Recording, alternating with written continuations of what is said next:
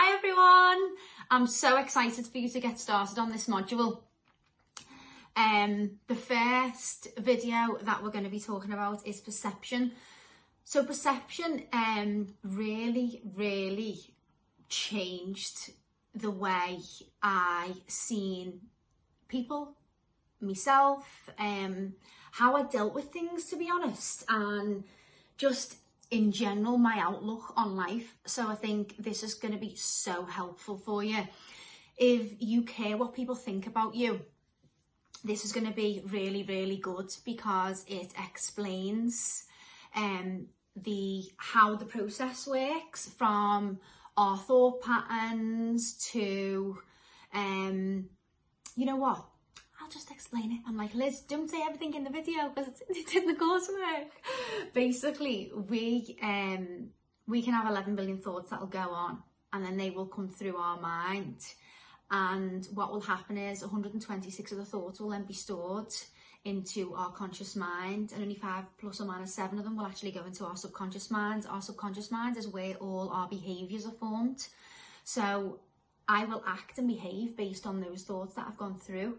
Now, those few that we said that go through to the subconscious mind, they actually only get through the gateway um, of our to our subconscious mind through our internal filters and beliefs. So the few that I'll take in and the few that you will take in, if we were both looking at the same event, will be completely different based on our own internal patterns.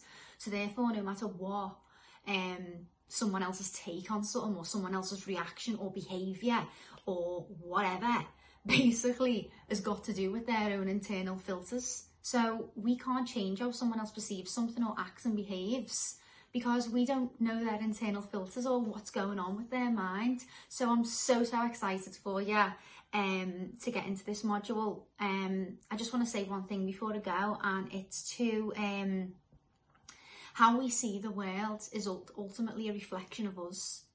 So what we look at, what we see and perceive is based on our internal patterns and filters. So it's a hard pill to swallow sometimes, but if you've got some negative beliefs, um, we have to really look in the mirror at where they're coming from because that's to do with our own internal patterns. And when did we decide that?